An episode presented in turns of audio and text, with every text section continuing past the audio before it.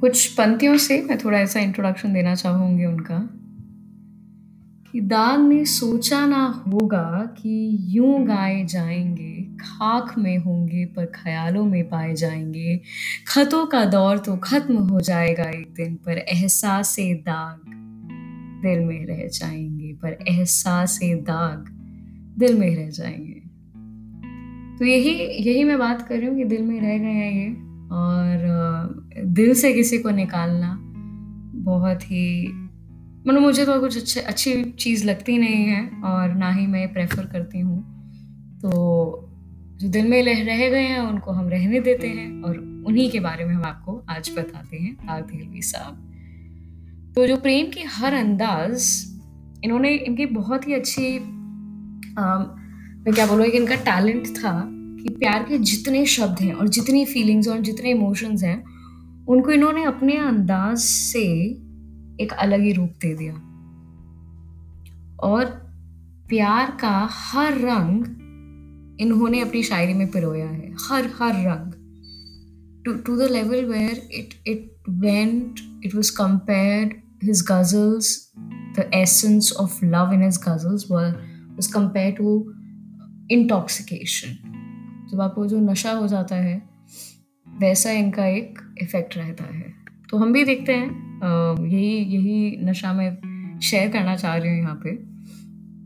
तो जब आप सूटेबल बॉय देखेंगे so Tabu has almost in every episode she has she recites few lines कुछ गज़लें हैं, जो कि वो गाती हैं। और आवाज़ है कविता सेठ जी की। तो you can get away with the soulful characters of this series let me be very clear आप आप स्टोरी या स्क्रिप्ट का मुझे, जितना मुझे अंदाज़ा है इट्स अ बिट ड्रैक और अच्छा हो सकता था, पर ऐसे हमें लगता है कि हर चीज़ और अच्छी हो सकती थी। पर very impressive attempt to you know convert the book into series and the soulful characters will stay with you and uh, तो ये जो मास्टरपीस बनाया है इसमें जो तबू का किरदार है वो बहुत सारी गज़लें गाती हैं फैज़ की गालिब की और उनमें से दो तीन गज़लें थीं जो कि उन्होंने गाई थी दाग साहब की। अब दाग साहब की गज़ल और कविता सेठ की आवाज़ और आप सुन रहे हैं उसे फुल वॉल्यूम पे। तो मतलब ये ऐसा हो गया है जैसे मानिए कि रबड़ी और जलेबी। अलग अलग अच्छे तो लगते हैं, पर जब साथ में मिल जाते हैं तो मज़ा ही कुछ और होता है। वैसे ही यहाँ पे हुआ कि उनकी आवाज़ और ये गज़ल बहुत बेहतरीन, बहुत ही ज़्यादा खूबसूरत, पर जब वो मिल गए तो जो रूहानी आवाज़ और गज़ल का जो इफ़ेक्ट था इट वॉज़ जस्ट अनइमेजिनेबल ये मैं I don't know how how do I share the link but I feel just आप यूट्यूब पे टाइप कीजिए Saeeda Bai Tabu songs Suitable Boy ghazals तो आपको एक पूरा शायद प्लेलिस्ट मिलेगा। एंड uh, अगर आपने वो नहीं सुना तो क्या कर रहे हो यार?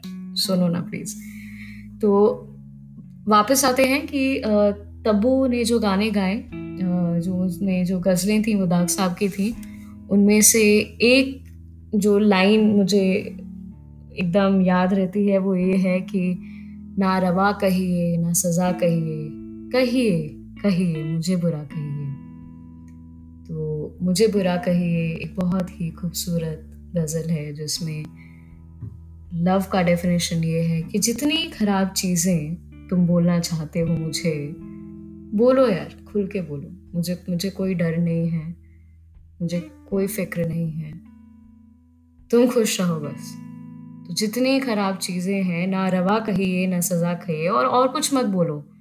मेरे को और और बातों से मतलब ही नहीं है। अगर मेरी बुराई करनी है, अगर मेरे को खराब कुछ बोलना है तो सीधा सीधा बोलो। मुझे बुरा कहिए। मुझे मुझे बोलो। मैं हूँ खड़ा हुआ, मुझे कोई फ़र्क नहीं पड़ता। तो एक ऐसी ये लाइन मुझे याद आती है। दूसरा मेरे को लगता है कि I think love is also very important you know essence in is ghazals क्योंकि शायद जो इनकी लव लाइफ थी वो भी बहुत ऊपर नीचे ही रही है। तो क्योंकि ये रहा uh, उन उनको जिनसे प्यार हुआ बहुत सारी चीज़ें हुई वो नहीं मिले वो प्यार मेरे उन्होंने ख़त लिखे एक दूसरे को। Things didn't work out in the end and he died alone you know without his love went unfulfilled तो मुझे लगता है कि कहीं ना कहीं जब प्यार की इतनी कमी होती है तो उस प्यार को वैसा लिखना और भी आ, क्या बोलते हैं और भी अच्छा हो जाता है मतलब you know because you don't experience the presence of that person that person is gone but you are living that person through your words and उससे उससे खूबसूरत चीज़ है नहीं।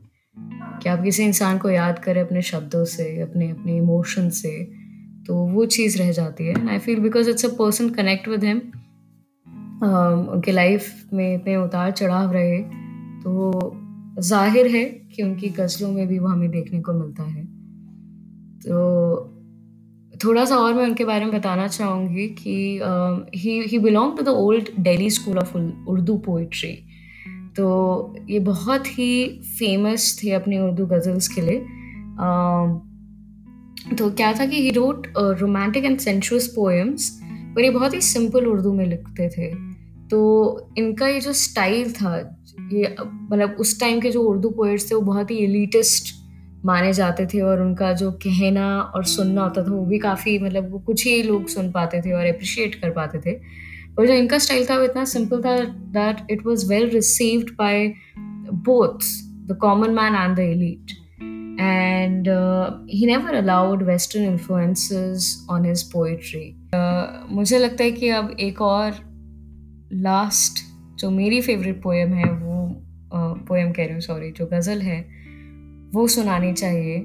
और ये बहुत ही प्यारी गज़ल है। इसका नाम है तुम्हारे खत में नया एक सलाम किसका था? तो अब अगर हम सिर्फ़ इस इस टाइटल को देखें तो कितना खूबसूरत है कि तुम्हारे खत में नया एक सलाम किसका था? चलिए, देखते हैं आगे क्या है इसमें। तुम्हारे खत में नया एक सलाम किसका था?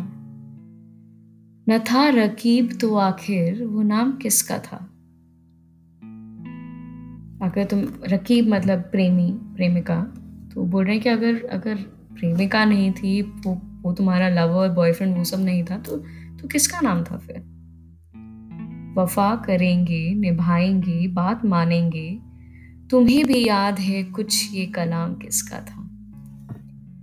रहा ना दिल में वो बेदर्द और दर्द रहा। रहा ना दिल में वो बेदर्द और दर्द रहा। मुकीम कौन हुआ? मुकाम किसका था?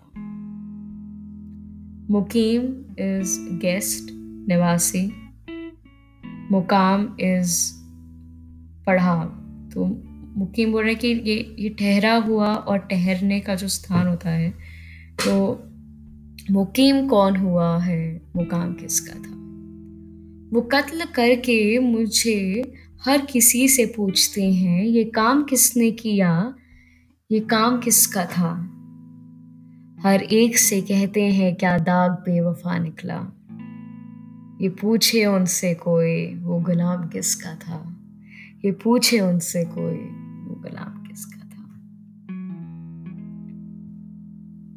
तो experienced life of pain and constant pining in love and he left behind a treasure of love poetry but did not experience the blessings of love. He only knew of an illusion of love with a wish for turning that illusion into a reality. पर मुझे लगता है कि हम में से काफ़ी सारे लोग हैं जो सुन रहे हैं जो उस रियलिटी में रहते हैं जिन्हें एक्चुअली प्यार दिखता है जिन्हें एक्चुअली वो प्यार महसूस होता है एहसास होता है उस प्यार का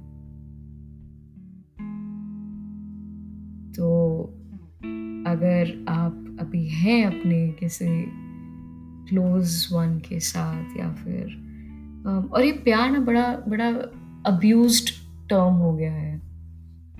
लव एंड प्यार एंड मोहब्बत, ये इसको सीक्रेट बनाने का टाइम है मुझे लगता है not for just our generation but just for everything तो जाते जाते मैं यही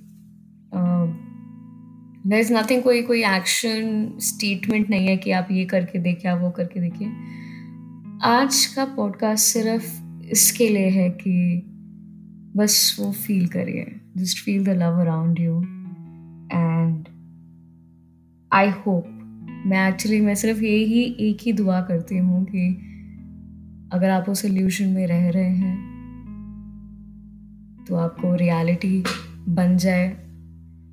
और अगर आप रियलिटी में रह रहे हैं प्यार की अगर आपके आसपास प्यार है so be grateful for that thank you और I love you and I appreciate you I feel ये तीन चार चीज़ें हैं जो हम बहुत कम बोलते हैं और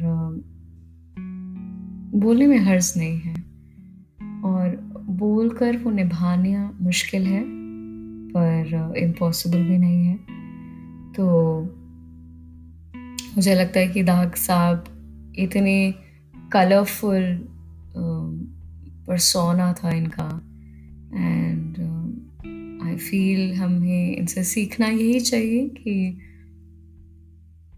जहाँ प्यार है, वहाँ डूब जाइए। डूबने का डर है तो कोई बात नहीं।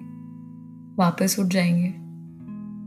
तो यहीं पे मैं अपना ये बातों का सिलसिला ख़त्म करती हूँ।